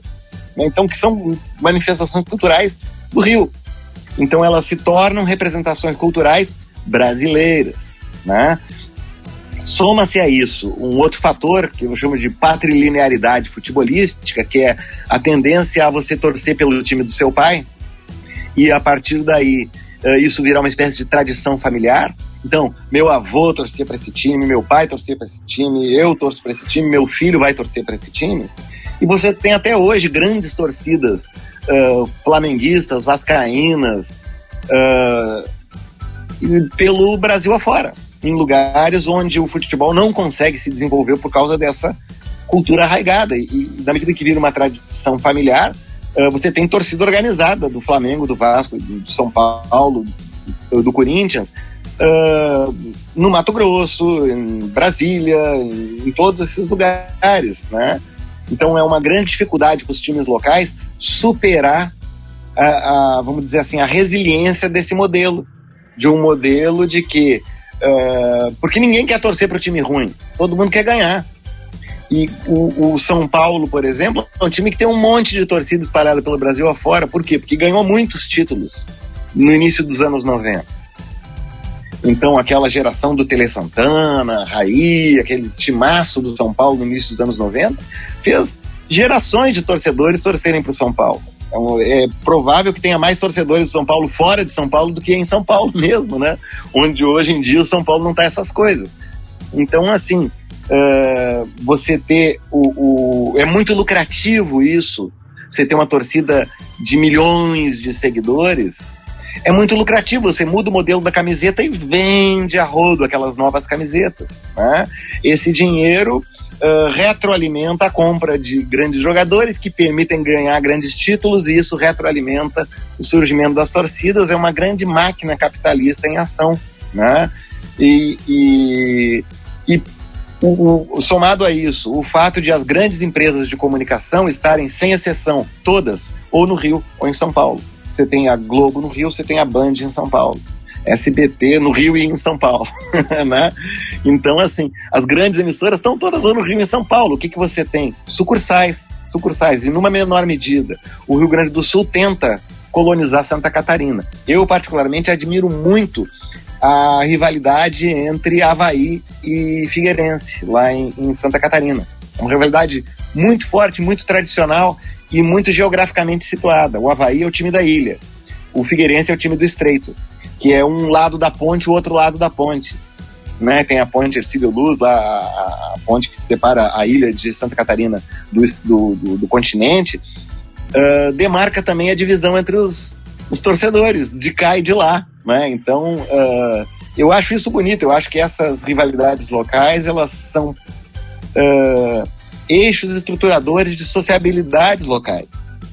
Porque o torcedor do Figueirense não é inimigo do torcedor do Havaí, mas ele gosta de brincar, gosta de provocar, de fazer aquela, uh, aquela brincadeira. Eu acho que essa é a parte bacana do futebol, né? É você poder rir dele, é você poder brincar sem gastar um tostão com isso, ouve no rádio, assiste na TV, quando passa na TV, que é o problema também. Os times locais não passam na TV. A gente brinca lá no, no Rio Grande do Sul que o único jeito de ver o Inter em, em canal aberto é quando ele joga com o Flamengo. Porque o, o, a TV está atrás do quê? De audiência.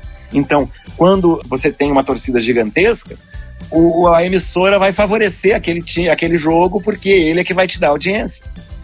Então, o clássico local só vai passar na emissora local. Então, você só vai ver um jogo de um time local fora dos grandes centros no campeonato estadual.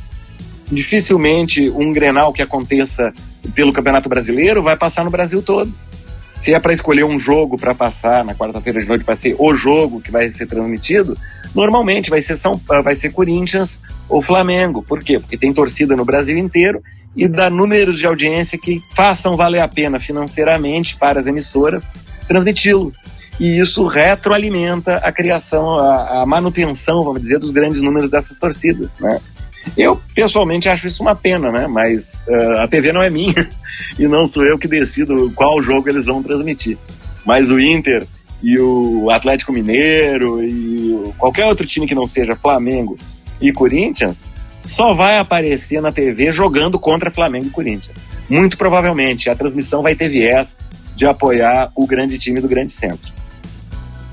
Em cima é, disso que você estava comentando agora, Edson, e queria também chamar a Thalita para essa conversa, que é uma preocupação que eu tenho, é, e aí queria que vocês falassem um pouquinho sobre isso.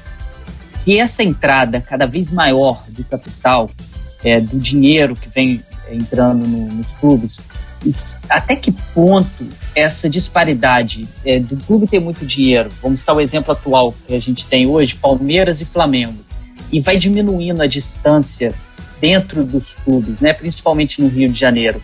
É, dentro de campo, o Flamengo tem um time superior ao time do Vasco, do Fluminense e do Botafogo. Sem querer, né, cutucar o nosso diretor Fausto Amaro aí, que é vascaíno. Mas até que ponto é esse poderio financeiro pode abalar essas rivalidades? Eu penso muito em algumas rivalidades como Barcelona e Espanhol, por exemplo, que hoje continua sendo um clássico, diminui essa rivalidade dentro desse, desses locais. Há um perigo desse dinheiro em demasia desses clubes acabar e, né, refletindo dentro de campo, contratar os melhores jogadores, montarem grandes times, isso refletir nessa, nessa rivalidade? O que, que vocês acham? Eu acho que isso pode afetar, pode afetar. Embora não seja garantia de nada, né? Nos anos 80, 90, teve o grande caso da ISL, né? Que, que fez uma parceria com o Grêmio e disseram: agora o Grêmio vai ser um time do nível do Real Madrid, o Grêmio vai ter milhões de dólares e vai poder comprar um, um time galáctico e não sei o que, não sei o que. Acabou que o esquema era uma fraude milionária internacional, o Grêmio quase fechou por causa do, das dívidas que contraiu nesse período. Uh, e não, não resultou. Não resultou, né? simplesmente. Uh, eu acho que isso afeta mais em termos de, de, de uma região ser favorecida em detrimento de outras. Entende? Eu acho que dentro da mesma região é muito difícil de você ter uma entrada de capital desse jeito, porque futebol se faz com dinheiro. Então, Santa Catarina é um estado hoje, e Thalita pode confirmar isso, que está morando lá, é um estado muito pujante em termos econômicos, né? Você tem grandes frigoríficos, Sadia, Perdigão, lá no oeste catarinense, é uma região, assim, muito, muito rica. E a gente via até pouco tempo atrás quatro times catarinenses na primeira divisão. Eu acho que isso é um reflexo do desenvolvimento econômico de uma região Uh, e da decadência também, né? Como diz o Heráclito, o caminho para cima e para baixo é o mesmo, né? O, o, a mesma, o crescimento econômico que faz com que tenha dinheiro para um time se sobressair, com grandes jogadores, grande técnico, com uh, elenco, instalações, centro de treinamento, tudo isso custa muito dinheiro. E quando uma região é deprimida economicamente, eu acho que o futebol vai embora junto. Né? Então, eh, eu acho que isso vai afetar muito mais nesse plano no plano de que um certo Estado, por uma situação econômica específica, pode sobressair e num outro momento ele pode declinar.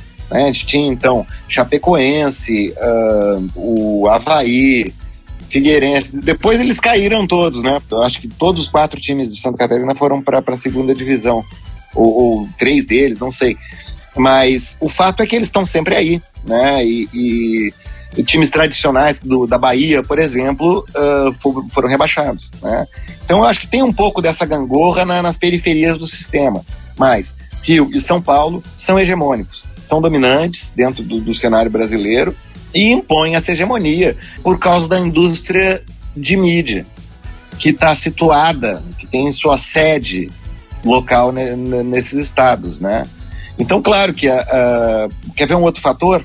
o, durante muitos, muitos anos, o Canal 100. O Canal 100 era um, um programa de cinema que fazia filmes de curta-metragem sobre jogos de futebol em 70 milímetros. Era aquela tela gigantesca, maravilhosa, planos em câmera lenta. Pois o Canal 100 só passava jogos de dois times, Seleção Brasileira e Flamengo. Eu tenho a certeza de que isso influenciou muito o tamanho da torcida do Flamengo uh, ao longo de décadas, né? Uh, que você ia no cinema ver qualquer filme. Antes tinha o Canal 100 mostrando o Flamengo disputando a final do campeonato estadual. É, era um jogo normal, mas em 70 milímetros tudo fica épico, né? Tudo vira a cena do Benhur, assim, uh, uh, o Zico fazendo um drible em câmera lenta, era aquela coisa assim, sensacional, espetacular. Mas era uma produção carioca, né? Então que uh, você não tinha um canal 100 do Internacional, ou do Grêmio, ou do Atlético, ou do Cruzeiro. Né? Eu concordo muito com isso que o Gastaldo falou, né? E acho bastante interessante essa questão do desenvolvimento econômico do Estado, aqui no caso de Santa Catarina, por exemplo, é ter, de certa forma, uma relação com a ascensão dos times, né? É, sim, Santa Catarina teve aí, os quatro times chegaram a estar na Série A conjuntamente, né? O Criciúma, a Chape, o Havaí e o Figueira. É, e aqui em Floripa, essa questão das das sociabilidades locais que o Gastaldo falou, é, é de fato bastante relevante, sim, né? O Havaí considerado aí o leão da ilha, da parte insular de Floripa, e o Figueira é o time do, da parte continental. E chegaram até a cogitar construir um estádio municipal aqui né, na, na, no centro de Florianópolis, que, onde os dois clubes mandariam seus times, mandariam seus jogos nesse estádio e aí, por, por uma questão de rivalidade, os torcedores não quiseram. Tipo, não, a minha casa é no continente e a minha casa é na ilha. Então, assim, a, a, rivalidade mais uma vez aflorou aí nesse sentido, né? E falando um pouco mais da rivalidade, eu me lembro de um jogo que eu fui no estádio do Figueirense, entre Figueirense e América Mineiro, em 2017 que o América estava disputando o acesso à Série A do próximo ano e esse jogo, se o América ganhasse do Figueirense, é, o América subia, né? E aí eu fui ver esse jogo com a camisa do Cruzeiro. Naquela ideia de, lógico, representar o meu time e, e também de representar Minas, porque, né, a gente gosta quando tem mais de, de dois representantes mineiros na Série A. Então era a chance ali do América subir também. E aí, chegando lá no Orlando Scarpelli, os policiais não me deixaram entrar. Por quê? Porque eu tava vestida com uma camisa azul do Cruzeiro. E o azul é a cor do Havaí. Assim, por mais que seja ali o azul claro do Havaí o azul escuro do Cruzeiro, aquilo representava, de certa forma, uma ameaça. O Havaí nem tava naquele jogo. Mas, assim, é, os caras não me deixaram entrar, então eu tive que ficar do lado de fora esperando uma boa alma me, me emprestar uma camisa para eu poder assistir o jogo. E por sorte era uma camisa verde que eu consegui emprestar. Então fui, né, torci pro América, o América ganhou aquele jogo e acabou subindo e depois foi campeão aí daquela Série B. É, o Inter na época ficou em segundo lugar, é, tinha, tinha sido rebaixado né, ali na, um ano antes.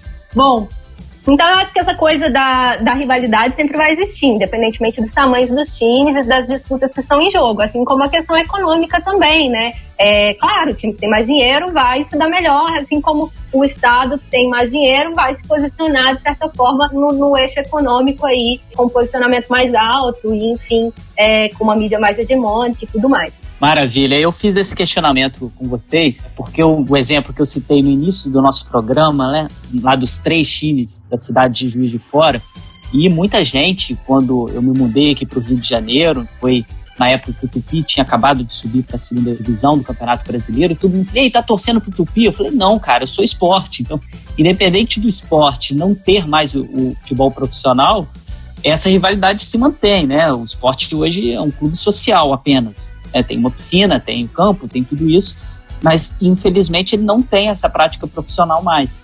E essa rivalidade é, é muito grande, né? É claro que a gente, ah, é o clube da cidade que está disputando uma Série B, uma Série C, mas a rivalidade você vibra quando esse time cai, vibra quando esse time perde, independente dessa parte do dinheiro que eu citei aqui para vocês. Matheus tem uma outra pergunta, não é isso, Matheus? Bom, é, trazendo agora para o cenário atual, né, por conta da violência em clássicos, as federações estaduais acabaram tomando a decisão da torcida única, né, que era para ser uma decisão, assim, a última das alternativas, né, excepcionalíssima. Vocês acham que a torcida única mais as rivalidades nesses clássicos estaduais? Bom, na verdade, eu acho isso de torcida única uma grande bobagem. É, eu não creio que isso aflore a rivalidade, porque rivalidade não quer dizer pancadaria, e talvez até dê o resultado contrário, incite mais ainda a violência em vez de diminuir. É claro que esses delitos, apesar de lamentáveis, eles vão acontecer dentro ou fora do estádio, infelizmente. E daí, quando você proíbe a entrada do seu rival no estádio, você já cria todo aquele clima de tensão que pode sim acabar incitando mais violência ainda, só do cara ver o seu adversário do outro lado da rua com a camisa do outro time, sabe? Mas aí a gente não tá falando de torcida, enfim, a gente tá falando de criminosos, né? E a violência no futebol, ela é um reflexo da violência da sociedade, né? Essa violência se manifesta dessa forma nos estádios, porque o futebol é um fenômeno de massa. Mas do ponto de vista do jogo em si, eu acho que o espetáculo perde totalmente a graça se não tiver com as duas torcidas. Porque num clássico, mesmo você odiando a presença do seu rival dentro da sua própria casa, né? Você aceita aquela presença, porque você sabe que isso faz parte do jogo, né? Os times se complementam. É isso que significa rivalidade. Você sem o seu rival não é nada. E aí, consequentemente, um clássico sem torcida, para mim, não é um clássico. É claro que a gente está falando aqui de uma rivalidade sadia, que é isso que o Edson levantou aí várias vezes, né? Das apostas, enfim, das brincadeiras, né? Que eu até cito muito também o Schadenfreude, né? Que é um termo lá da psicologia alemã, que é isso, que é você ficar feliz pela desgraça alheia, pela desgraça do seu rival. Mas isso não quer dizer que você vai partir para cima dele, né? Enfim. E o Edson falou também da questão da torcida mista, que é interessante a gente ponderar que a torcida mista do Grenal, né, lá em Porto Alegre, ela aparece justamente onde a rivalidade é, de certa forma, bastante característica, né? E aí os dois times vão na contramão disso e colocam um setor misto nos estádios. Foi uma iniciativa pioneira, está desde 2015 rolando. Muito embora, é, e essa foi uma informação que eu tive conversando com jornalistas da Zero Hora durante o meu mestrado, os dirigentes de Grêmio e Inter, vira e mexe, eles sugerem acabar com esse espaço da torcida mista. Que eles querem colocar mais do seu, né? Então eles falam que os dois mil lugares do espaço misto não lotam e que daí seria melhor dar um lugar para a torcida adversária. E isso foi feito agora em 2020. No Grenal que a gente teve da Libertadores já não tinha o espaço da torcida mista, né? Com essa desculpa de que ah, não lota. Então, assim, por que, que não faz um preço promocional e enche lá o setor misto de famílias, crianças, idosos e tudo mais? Isso eu acho que seria uma bandeira na luta contra a violência nos estádios, bem mais eficiente do que simplesmente é, você colocar uma torcida única. O caso é que todos falam que é importante desenvolver uma cultura de paz, mas pouco se faz nesse sentido. A ideia de uma torcida única, no meu entendimento, ela incentiva a violência, porque ela parte de você presumir que é impossível as torcidas conviverem no mesmo espaço. E aquilo que eu falei antes do teorema de Thomas, né? Se uma certa representação é assumida como sendo verdadeira, mesmo que seja ou não, as consequências vão ser verdadeiras. Então, você dizer gremistas e colorados ou flamenguistas e vascaínos é impossível conviverem no mesmo espaço eh, e as pessoas assumirem que isso é verdade, é impossível coexistir no mesmo bar. É impossível coexistir no mesmo ônibus, no mesmo vagão do metrô, na mesma cidade. Então, eu acho que a ideia da torcida única muito mais promove a violência, facilita no curto prazo, ali no miúdo, o trabalho da polícia. Mais ou menos, porque as torcidas começam a brigar porque os torcedores continuam existindo. Onde eles vão estar? Pela cidade. E não vai ter polícia na cidade toda. Então você facilita ali no miúdo dentro do estádio, mas pensando que uh, os torcedores são milhões, você não tem polícia para controlar a cidade inteira. Então vai ter briga no metrô, vai ter briga na praia, vai ter briga no ônibus, vai ter briga em qualquer lugar, entendeu? Então assim, eu acho que é uma solução rasteira, de curto prazo, e que realmente não produz uh, nada que seja positivo para o futebol. E, e, mesmo isso que a Thalita falou, né? Ah, é melhor botar uh, em cadeiras pro, ou assentos para que lote mais, para que dê mais gente. Uh, isso é pensar apenas no lucro de curto prazo e não no grande investimento social que seria promover uma cultura de paz, uma cultura de tolerância, de respeito à diferença, que não é só a diferença de uma camisa e de outra camisa, é a diferença da alteridade é, que permitir que o outro não somente exista, que ele compartilhe comigo o mesmo espetáculo, que ele compartilhe comigo a mesma arena, a mesma cidade, o mesmo mundo. Então, essa ideia uh, de tolerância radical com a existência do outro, na sua essência, ela é fascista. E eu acho que é contra isso que a gente tem que lutar. A gente tem que construir um mundo onde tenha lugar para todo mundo. Para o gremista e para o colorado para o atleticano e para o cruzeirense. Todos são manifestações de uma mesma paixão, paixão pelo futebol. Então, investir na separação, na segregação, no isolamento radical, é investir na violência. Esse é o meu entendimento. Para meio que resumir isso que vocês dois comentaram, eu lembro agora, eu acabei de lembrar disso, do nosso primeiro episódio, né? O direito de torcer, da frase do nosso entrevistado, é o seguinte: é você estar no estádio e acompanhar o grito da torcida rival ao comemorar um gol ou comemorar uma vitória em cima do seu time é o maior formador de caráter que pode existir dentro dessa sociabilidade. A gente vai fazer uma breve pausa para o nosso quadro Toca a Letra.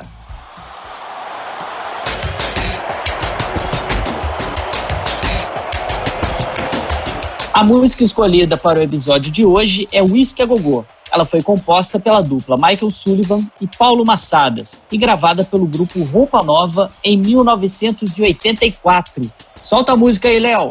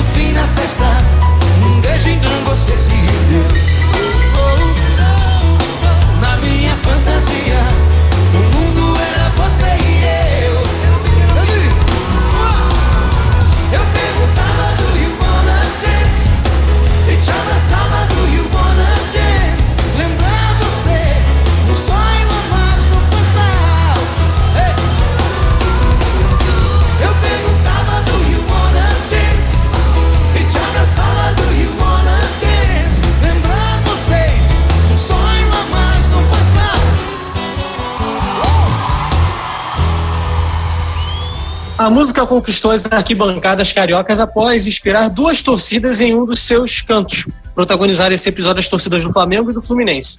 Enquanto Top Color, em um trecho da música canta ganhar Fla-Flu é normal, a torcida rubro-negra responde com a quantidade de luz que o clube conquistou em sua história. Com o trecho, abre aspas, a Copa do Brasil, três brasileiros já ganhamos seis, já atualizaram para sete, e nesse sou campeão mundial, fecha aspas. Thalita e Gastaldo, né? Esse quadro nosso, a gente tenta sempre fazer uma relação da música brasileira com o esporte e, nesse caso, com o futebol. Vocês dois, estudando essas rivalidades, como que essas músicas acabam interferindo nesse tom jocoso, nesses futebols que o Gastaldo já, já mencionou, e nessa relação entre as torcidas, essa rivalidade local que a Thalita já mencionou aqui pra gente? Bom, é, em relação aos cantos de torcida, dependendo do canto, né? Eu acho que a coisa sai dessa questão, assim, do, do da relação jocosa, da brincadeira pura e simples, é, ou até mesmo do estereótipo, né? Que, sei lá, um refrão que fala que o seu clube é o verdadeiro clube do povo, e descamba para algo muito sério, que é o crime de injúria. Principalmente injúrias raciais e sexuais, no caso do futebol. É... Eu vou ilustrar essa minha resposta com uma matéria da Folha de São Paulo, foi veiculada já tem um tempo, em 2014, é, pouco depois daquele caso que aconteceu envolvendo o goleiro Aranha, lá na Arena do Grêmio. E aí a Folha analisou cânticos de 10 torcidas é, dos principais times brasileiros, né? É, os quatro de São Paulo, os quatro do Rio, os dois de Minas e os dois do Rio Grande do Sul. E aí as conclusões não foram nada otimistas, né? A Folha traz naquela pesquisa que em relação às palavras chulas encontradas nas letras, o time mais boca suja nesse sentido era o Grêmio, com 82 palavras aí que sugeriam injúrias, né? Seguido por Palmeiras e São Paulo. A palavra mais utilizada nessa pesquisa, os pesquisadores evidenciaram a palavra puta. Ou seja, a violência de gênero já aparece em primeiro lugar. Depois aparece a palavra chiqueiro, que é a segunda mais utilizada para se referir à casa dos adversários. E depois vem as comparações com animais, né, com o uso das palavras gambá e macaco. E aí é interessante nessa matéria da Folha, porque é, a palavra macaco aparece, segundo a pesquisa, restrita aos cânticos dos times gaúchos. Então aparece 31 vezes nas letras de cantos de torcida do Grêmio e sete vezes nas letras de cantos de torcida do Inter, né? E, claro, a palavra é, cu, gay, putos, bambi, enfim, nem sei se a gente pode né, falar esses termos aqui, mas enfim, esses termos também aparecem com frequência nas letras analisadas e escancaram aí algo que né, é criminoso, né? Então, assim, a homofobia, que junto do racismo e do machismo, eu acho que são as formas de discriminação mais evidentes nos estados, infelizmente. E, e são temas, inclusive, que o Passos em Passos já discutiu bastante aqui, né? Então vale a pena é, ouvir os programas anteriores também para refletir aí melhor sobre esse assunto. É, essa pesquisa que eu trouxe é de 2014, então eu quero acreditar que atualmente a gente já tem um cenário aí um pouco mais otimista, né? Acho que a gente já evoluiu um pouco nesse sentido dos cantos de torcida. Mas, enfim, infelizmente, né, são preconceitos que são reflexos de toda a sociedade, então, mais uma vez, eles ficam evidenciados no futebol por ser um, um fenômeno massivo, mas a gente sabe que esse é um problema social muito mais amplo. É, é, o racismo, por exemplo, ele só passa a ser considerado crime no Brasil em 89. A Lei Maria da Penha de 2006. E a homofobia teve que esperar até o ano passado para ser criminalizada pelo STF. Tanto que foi só em 2019 que nós tivemos pela primeira vez na história do futebol uma partida paralisada pela arbitragem por conta de um refrão homofóbico que dizia time de viado. Então, assim, em relação aos cantos de torcida, eu acho que a gente está avançando mas a gente ainda tem um longo caminho pela frente. Complementando o que a Thalita falou, uh, essas questões, sim, o futebol reflete uh, problemas sociais que são mais amplos do que o próprio campo de futebol, mas existe algo que se pode fazer. Aplicar a lei, por exemplo. Né? Thalita falou que uma partida foi interrompida por causa de ofensas uh, de gênero e tal, mas assim, o, o, Grêmio, por exemplo, o primeiro jogador negro a poder jogar pelo Grêmio foi em 1957. Até então, nenhum jogador negro era admitido pela diretoria do time. Né? Então, a, a, a, esse tipo de coisa, o que, que você tem que fazer? Punir. Punir. Por que, que as torcidas pararam de jogar coisa dentro do campo? Porque tem perda de mando de campo, você tem uma punição. O cara que tenta jogar uma coisa, a própria torcida coibia de fazer isso. Então, se você tem um Ministério Público, você tem uma, uma, um poderciário ativo, no sentido de um Tribunal de Justiça Desportiva que, que tome conta realmente disso, coíbe esse tipo de prática né? e, e produz efeitos na própria torcida e na própria sociedade. E isso me parece que está sendo feito relativamente pouco. Né? Então, uh, com relação à música que o, o, pessoal toca, eu gosto de duas. Né? Tem a música do que, que exalta o próprio time. Tem a música do Ayrton Senna lá, que a torcida do Flamengo canta. E tem a música do Mamonas Assassinas, que a torcida do Inter canta que é a camisa vermelha, com a cachaça na mão. Tem uma coisa do louvor do álcool, também faz parte dessa cultura do futebol, né? Na Argentina eles falam muito do vinho, no Brasil é cachaça. Então, uh, mas é o que? Que fala da alegria de estar ali, de ser do time campeão, do time vencedor. É por aí, eu acho que é uh, enfatizar aquilo que é bom, coibir aquilo que é ruim. Né? Então, se é crime, tem que punir perde mando de campo, faz com que seja realmente muito ruim alguém fazer uma coisa dessas. O caso do Aranha colocou a torcida do Grêmio na berlinda. Eles passaram a ser vistos como um time racista e é uma cultura que está muito arraigada dentro da torcida do Grêmio. Eles chamam a torcida do Inter de macaco tem décadas e nunca aconteceu nada. Quando começou a acontecer, eu acho que começou a refrear. Então, se tem uma ação que pode ser tomada, ela deve ser tomada. Porque senão as autoridades são coniventes, e aí isso incentiva a continuação dessas práticas, né? Então eu acho que tem uma ação política, uma ação judicial que precisa ser tomada se a gente quer que as coisas mudem. Senão, é incentivo a que continue tudo como está. Esse é o 15 episódio do Passes em Passes do Esporte como você nunca ouviu. Compartilhe o programa com seus amigos e nos ajude a fazer o podcast. Tem alguma sugestão de pauta? Tem perguntas? Entra lá no arroba no Facebook, no Instagram e conversa com a gente. Depois, né, agora dessa vez, a gente abriu a nossa caixa de perguntas e a gente trouxe uma dúvida de uma internauta, não é isso mesmo, Matheus? Isso mesmo, Felipe. É a dúvida da Clara Quintaneira, arroba Clara Quintaneira. Ela pergunta como essas rivalidades estaduais implicam na audiência dos jogos, dos clássicos, na televisão. Como é que vocês veem essa relação, Gastaldo e Talita? Bom, primeiro, os jogos têm que ser transmitidos mediaticamente, não é? Eu acho que, que é o primeiro fator aqui. Uh, jogos clássicos dão sempre muita audiência quando eles são transmitidos, né? Então, o, o, a ênfase, o foco da, das emissoras é na audiência. Então, como clássicos dão audiência, elas são audiência de mídias locais, focos jogos que não são diretamente envolvidos com aquelas comunidades tendem a dar menos audiência. Por isso que, assim, no Rio Grande do Sul passa um jogo do Inter ou do Grêmio. No resto do Brasil passa o jogo do Flamengo.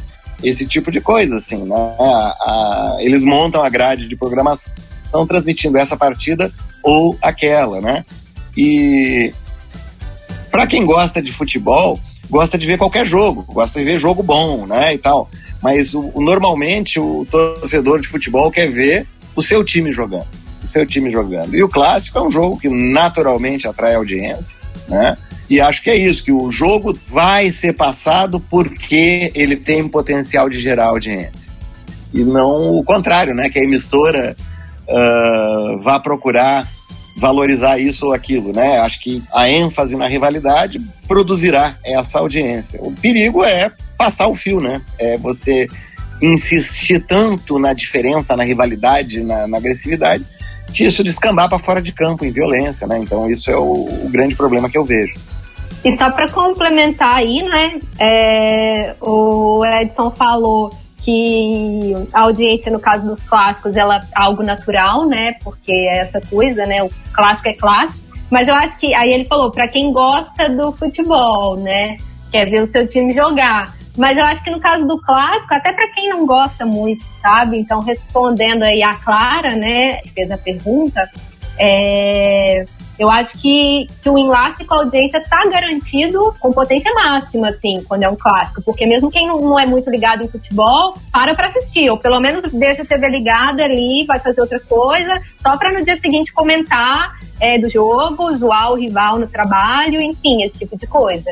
Então, sim, acho que os jogos clássicos têm tudo a ver com, com o enlace aí com a audiência. Só para complementar um pouquinho essa pergunta aí da, da Clara, é claro que a gente está falando aqui especificamente das rivalidades regionais, né? Na maioria delas entre clubes da mesma cidade, mas até que ponto o campeonato brasileiro, o modelo que a gente tem hoje, né? O, o esvaziamento cada vez maior dos estaduais e os campeonatos brasileiros, eles conseguem realmente criar clássicos Flamengo e Corinthians, é, Palmeiras e Vasco, é, quem comenta muito isso com a gente, o nosso coordenador aqui do grupo, o Ronaldo Elal, e ele fala que quando na época dele de ir para o Maracanã, essa rivalidade era muito concentrada nos clubes cariocas, né? O rival era o Botafogo, o Fluminense e o Vasco. E ao longo do tempo, com essa cobertura maior, Campeonato Brasileiro, uma coisa é, mais nacional e, e, reduzindo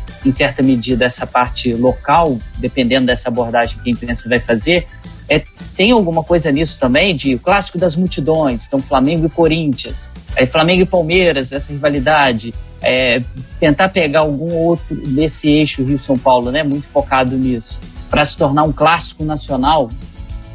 Eu acho muito difícil. Eu acho que isso pode acontecer e já até aconteceu, mas situacionalmente. Por exemplo, final dos anos 70, o grande clássico nacional era Inter e Cruzeiro eram os dois melhores times disparado. Era Nelinho do lado do Cruzeiro, Falcão do lado do Inter, Falcão, Batista, Carpegiani. O Inter era um timaço. Cruzeiro, Nelinho, Palinha. Era dois grandes times que disputaram ponto a ponto o Campeonato Brasileiro. Depois teve jogos pela Libertadores da América. Tá? Uh, Cruzeiro, Atlético Mineiro e Flamengo no início dos anos 80. Era aquele time do, do Zico e o time do Reinaldo, os dois melhores times do Brasil no início dos anos 80 era Flamengo e Atlético Mineiro. Então, vários jogos decisivos entre eles. Ah, nos anos 90, Grêmio e Palmeiras. Teve um 5 a 0 aqui, um 5 a 1 lá. Foi, assim, vários jogos de, de Libertadores, de decisão de brasileiro e tal. Mas, assim, naquele é, é, o momento que faz essa rivalidade aparecer.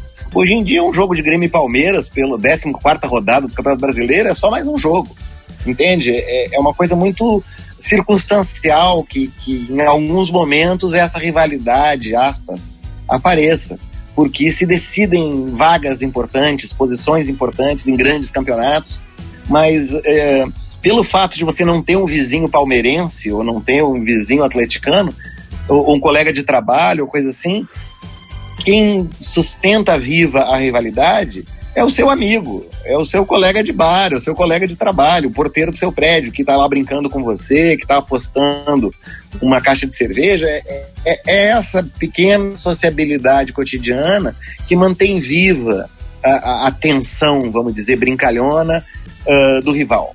Né? Então, uma rivalidade desse tipo uh, nacional, assim, eu acho, vejo com poucas chances de prosperar fora de eventos circunstanciais. O Edson falou aí, né, da, da, rivalidade a nível nacional, que às vezes, né, não tem chance de prosperar. Eu acho que algumas, nem a nível regional, por exemplo. É, lembrei aqui, né, no que ele foi falando sobre o, os jogos, as rivalidades nacionais ou regionais, eu lembrei de um jogo que eu fui na Arena da Baixada, aqui em Curitiba. É, eu já morava aqui em Santa Catarina, então era pertinho. E aí é, era um clássico, Atletiba, e assim, o jogo não tinha o menor clima de clássico, assim. É, lógico que a gente está falando da Arena da Baixada, que foi um dos estádios que antes mesmo do projeto FIFA e de elitização das, das, dos estádios brasileiros já, já era considerado um estádio padrão FIFA. E o que eu vi naquele, naquele clássico foi um jogo morto, assim. Apesar do jogo ter pegado fogo dentro de campo e teve expulsão e teve pênalti convertido e, e pênalti perdido e tudo mais. Era um, um, jogo pelo Campeonato Brasileiro, domingo, 11 da manhã. E as duas torcidas ali meio mortas, assim. E o público, tanto do Atlético Paranaense quanto do Coritiba, era um público homogêneo. Majoritariamente homens, brancos, de meia idade e que assistiam aos jogos sentados. Então, assim, né? Fazendo jus aí essa coisa meio, meio elitista que às vezes esse estereótipo que aparece aí é, em cima da Arena da Baixada. Agora vamos para o nosso quadro Ondas do Leme.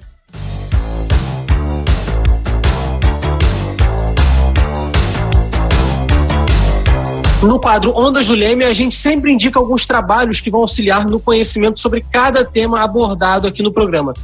Thalita e Gastaldo, sobre esse tema que a gente está conversando no podcast aqui, no Passes em Passes, vocês têm algum livro ou artigo que você recomendar?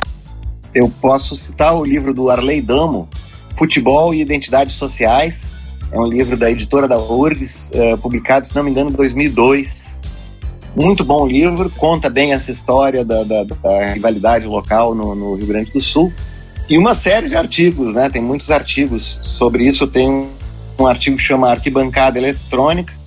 E, ah, sim, um, um artigo que está publicado na revista Horizontes Antropológicos, que chama O Complô da Torcida que é sobre recepção coletiva de futebol em bares. Uh, que eu trabalhei num bar em São Leopoldo, fiz trabalho de campo etnográfico lá por muitos anos, sempre no mesmo bar. E o bar é uma situação muito interessante de pesquisar futebol, porque no estádio, a torcida adversária está a muitos metros de distância, ela está do outro lado, muitas vezes, do estádio. Então você pode gritar, xingar muitas coisas, é, que é muito complicado quando o cara na mesa ao lado está com a camisa do rival. É uma situação tensa, sempre parece que vai ter confusão, mas que tem mecanismos interacionais dentro da situação que reduzem a violência. Sempre alguém faz uma piada, alguém tira uma graça, o pessoal começa a rir e não sai briga. Né? Então, assim, é interessante para a gente pensar como a gente consegue ter a tensão da rivalidade sem irrupção de violência. Né? Então, claro que tem histórias de brigas em bares, todos conhecem, mas o cotidiano de ver jogos no bar não tem briga. O evento normal é risada, brincadeira, palhaçada, paga a conta e vai embora. Então, uh, é um artigo que eu acho que é interessante para pensar esse tipo de coisa. Bom, é, já que o Edson priorizou aí né, o âmbito acadêmico, é, que tem aquela leitura mais rígida e tal, eu vou fugir um pouquinho da, da pesquisa acadêmica e vou recomendar duas obras literárias, assim, que não são necessariamente sobre rivalidade, mas que tem uma narrativa bastante clubista, assim, no sentido de ser uma narrativa bastante apaixonada. É, a primeira é a biografia do jogador Dirceu Lopes, que é, foi ídolo do Cruzeiro, né, e um dos maiores expoentes aí do, do famoso futebol arte brasileiro. Esse livro intitulado O Príncipe, a real história de Dirceu Lopes, foi escrito pelo jornalista e cruzeirense Pedro Blanc e narra aí fatos marcantes da trajetória do Dirceu, como a conquista do Brasileiro de 76 sobre o Santos do Pelé e o corte injusto do Dirceu Lopes da seleção de 70, né, por pressão dos militares, que foi quando o João Saldanha foi demitido pela sua ligação ali com o Partido Comunista e o Zagallo assumiu. É, eu tive o prazer de trabalhar no lançamento desse livro, na assessoria do próprio Dirceu Lopes, né? É, o livro foi lançado em 2014. E, e assim, não só por ter um craque, mas pela pessoa simples e humilde que é, o, o Dirceu acabou se tornando meu maior ídolo no futebol. E eu, eu recomendo muito essa biografia da história dele, porque além de ser muito bem escrita pelo Pedro Blanc, é, diz muita coisa sobre política e futebol na, na época da ditadura. E a segunda obra que eu, que eu vou indicar, para não dizerem aí que eu sou muito clubista, deixando um pouco a rivalidade de lado, é o livro Atleticano Vai ao Paraíso, que foi lançada pelo jornalista Fred Melo Paiva em 2013. E esse livro reúne as crônicas do Fred que ele publicava no jornal Estado de Minas entre 2011 e 2013. Foi um momento que o Atlético sai de uma quase queda em 2011 para conquistar a época da Libertadores de 2013, né? Bem sofrida, assim, bem a moda atleticana. E o Fred, ele escreve de uma forma impecável, então é um livro muito bom de ler. É, ele é um cara extremamente culto e muito bem humorado. Então as crônicas desse livro, têm, elas têm aquele humor ácido, assim, inteligente, é, bem sagaz. É, além de tudo, o Fred é o cara mais clubista que eu já conheci, assim, e então é uma obra passional mesmo. É, vale a leitura, especialmente para os atleticanos, claro, né? E para todo torcedor que quer entender aí um pouco como funciona e se, se sentir pertencendo a um clube. O nosso programa está quase no fim, mas antes da gente despedir dos nossos convidados de hoje, a gente tem um quadro importantíssimo que é o Jogo da Vida.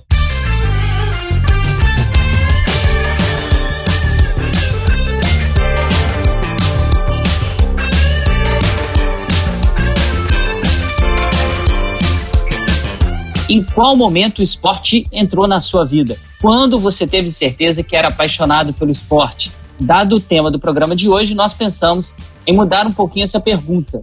Sempre foi qual é o jogo da vida, a gente vai mudar. Gastaldo e Talita, qual foi o clássico da sua vida, ao invés de falar qual o jogo da vida? Como quase todo Colorado, é, o grande Grenal da, da, da história que eu me lembro foi o Grenal do 5 a 2 do Fabiano. Fabiano era um, não era um grande jogador, mas naquele foi aconteceu em 97, 98 por aí.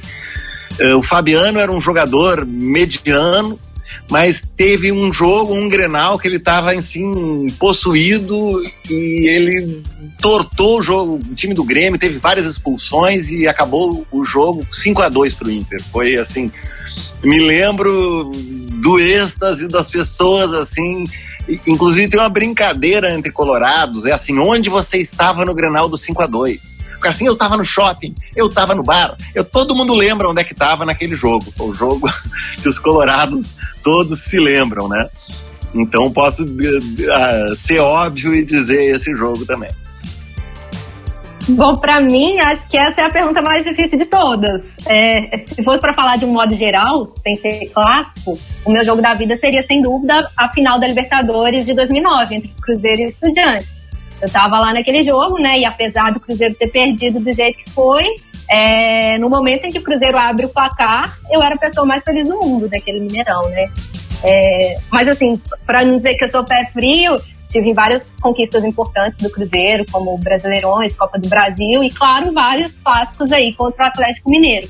É, me lembro de alguns, vou pontuar três aqui rapidinho.